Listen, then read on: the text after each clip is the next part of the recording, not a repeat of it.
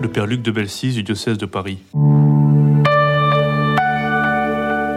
Le 5 novembre 1978, Alain Colas prend la mer pour la première route du Rhum en solitaire à bord du trimaran Manureva, qui signifie l'oiseau du voyage en tahitien. C'est l'ex Penduic 4, la mésange à noire euh, en breton qui appartenait à Éric Tabarly. Une dizaine de jours après, le 16 novembre, après le passage des Açores, il envoie un message radio où euh, il annonce qu'il fait bonne route. Mais ce sera son dernier message car la tempête se lève le lendemain et Manureva disparaît corps et biens. On ne retrouvera aucune trace du naufrage. Où es-tu, Manureva L'oiseau du voyage s'était enfoncé dans le silence. Il était passé sur l'autre rive, celle dont on ne revient jamais plus, où les marins sont recueillis par la Vierge, la Stella Maris, l'étoile de la mer. Il nous reste une chanson écrite par Gainsbourg pour Alain Chamfort. Il nous reste une mémoire, il nous reste une espérance. Homme libre, toujours tu chériras la mer, disait Baudelaire. Mais la mer est aussi belle qu'inquiétante, immense comme la vie, profonde comme la mort.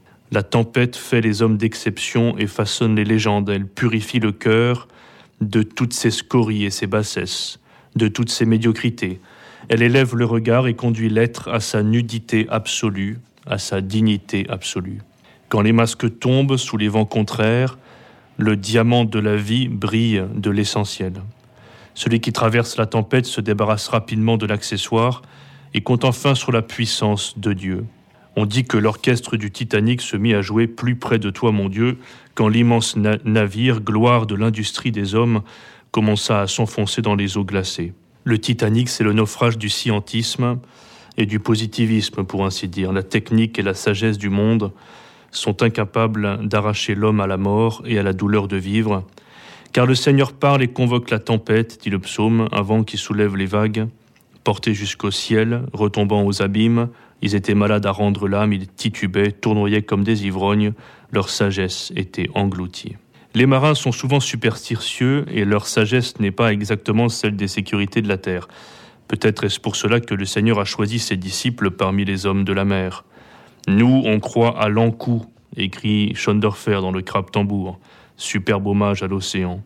L'encou, c'est l'ange de la mort, homme de peu de foi. C'est curieux chez les marins ce besoin de faire des phrases. Ils sont tous tour à tour excessifs et taiseux. Ils ne sont sans doute pas des enfants de cœur. Du rhum, des femmes, de la bière, comme dit la chanson. Mais ils sont des enfants de Marie, l'étoile du matin. Ils sont naturellement religieux et mystiques car ils jouent leur vie dans un monde immense, un abîme qui appelle un abîme. Ils pèsent sans doute bien davantage que les hommes de la terre, qui ne sont qu'une coque de noix, qu'un grain de sable sur l'infini des flots. Je n'ai plus rien en survivance et quand je bois un coup de trop, je sais que ma dernière chance sera de faire mon trou dans l'eau, disent les paroles de Fanny de Laninon que les matelots fredonnent le soir, accoudés au comptoir, comme des oiseaux de voyage en rêvant toujours d'être ailleurs. D'où vient que l'homme demeure toujours un enfant rêveur, c'est qu'il est fait pour passer dans la vie éternelle à travers la mort temporelle. Un jour le bateau coule et chacun fait son trou dans l'eau. Que reste-t-il alors des apparences et des conventions mondaines? L'argent, l'honneur, les séductions de la terre, tout cela se dissipe quand la mort frappe à la porte de l'âme, et le ricanement des nantis qui n'ont jamais pesé leur fin s'étrangle enfin dans le silence de la peur. Le Seigneur s'adressa à Job du milieu de la tempête. Avec le prophète Élie, la parole du Seigneur est un murmure. Avec Job, elle est une tempête qui brise l'accessoire pour faire jaillir l'essentiel. Nu, je suis sorti du sein de ma mère, et nu, j'y retournerai, dit Job. Quand vous voyez un homme sage, ou un homme de Dieu, ou un homme de profonde prière, dites-vous bien toujours que cette sagesse a passé bien des obstacles, bien des tourments, bien des épreuves, bien des péchés sans doute, et bien des miséricordes, pour briser la carapace de suffisance qui recouvre la vie comme un linceul d'orgueil.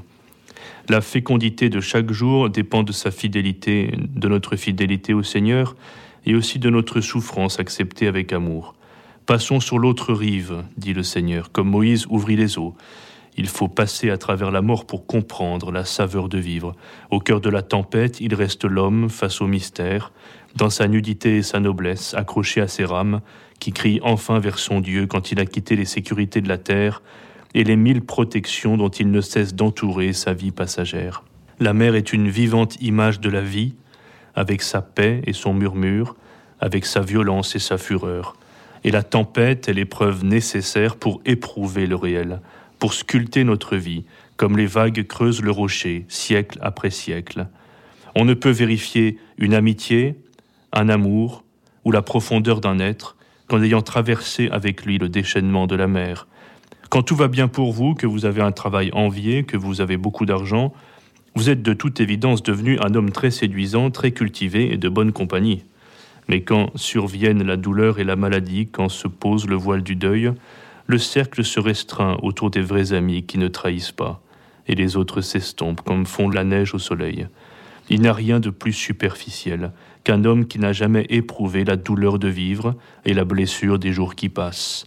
Les hommes de compassion sont toujours des êtres qui ont souffert, en gardant les bras ouverts, en ne cédant jamais à la tentation de se refermer, de se scléroser sur leur propre mal. La compassion est un fruit de la passion. On ne va vers la vérité qu'à travers la tourmente, on ne va vers Dieu qu'à travers la tempête, on ne peut voir Dieu qu'à travers la mort. Je ne te connaissais que par oui dire, dit Job dans l'épreuve, mais maintenant, mes yeux t'ont vu. Il y a une parole dure à entendre, c'est celle du père Albert Chapelle. Il était le père spirituel du cardinal Lustiger, qui fut un grand évêque à la mesure des épreuves qu'il avait traversées. Il ne faut pas prendre ces paroles à la légère, ni les mettre entre toutes les mains. Elles sont sans doute scandaleuses, comme souvent la parole des prophètes. Il disait La souffrance est la grande éducatrice de notre âme, car c'est elle qui nous apprend à aimer Dieu. C'est elle qui dilate notre cœur au-delà du visible, qui nous empêche de trop nous rassasier, de trop nous installer. Je la redis en tremblant, cette parole, comme un secret mystérieux, car je sais aussi que la souffrance peut au contraire nous éloigner de la foi, combien elle peut faire lever le poing contre le silence du ciel, telle la comtesse du journal d'un curé de campagne qui entretient toute sa vie la haine de Dieu, car elle est en deuil de son fils, jusqu'à ce dernier soir où un prêtre saint lui redonne la paix. Pourquoi, Seigneur, es-tu si loin? Pourquoi es-tu si loin au jour d'angoisse? dit le psaume. Réveille-toi. Pourquoi dors-tu, Seigneur? Jésus dormait sur le coussin, à l'arrière, dans la tempête. Cela ne te fait rien? Nous périssons, disent les apôtres. Quelle est douloureuse l'apparente indifférence de Dieu à la peine des hommes, mais ce n'est pas l'indifférence, c'est déjà la liberté souveraine du ressuscité. Jésus dort sur le coussin, comme il va s'endormir dans le mystère de sa propre mort. Nous n'adorons pas un Bouddha placide et souriant, mais un Messie souffrant et crucifié, il est le Maître et le Seigneur, il domine sur toute puissance ennemie. Il a la liberté plénière de celui qui est plus grand que la puissance des ténèbres. Je gravis les cieux, tu es là, dit le psaume. Je descends dans l'abîme, te voici. Je prends les ailes de l'aurore et me pose au-delà des mers. Même là, ta main me conduit, ta main droite me saisit.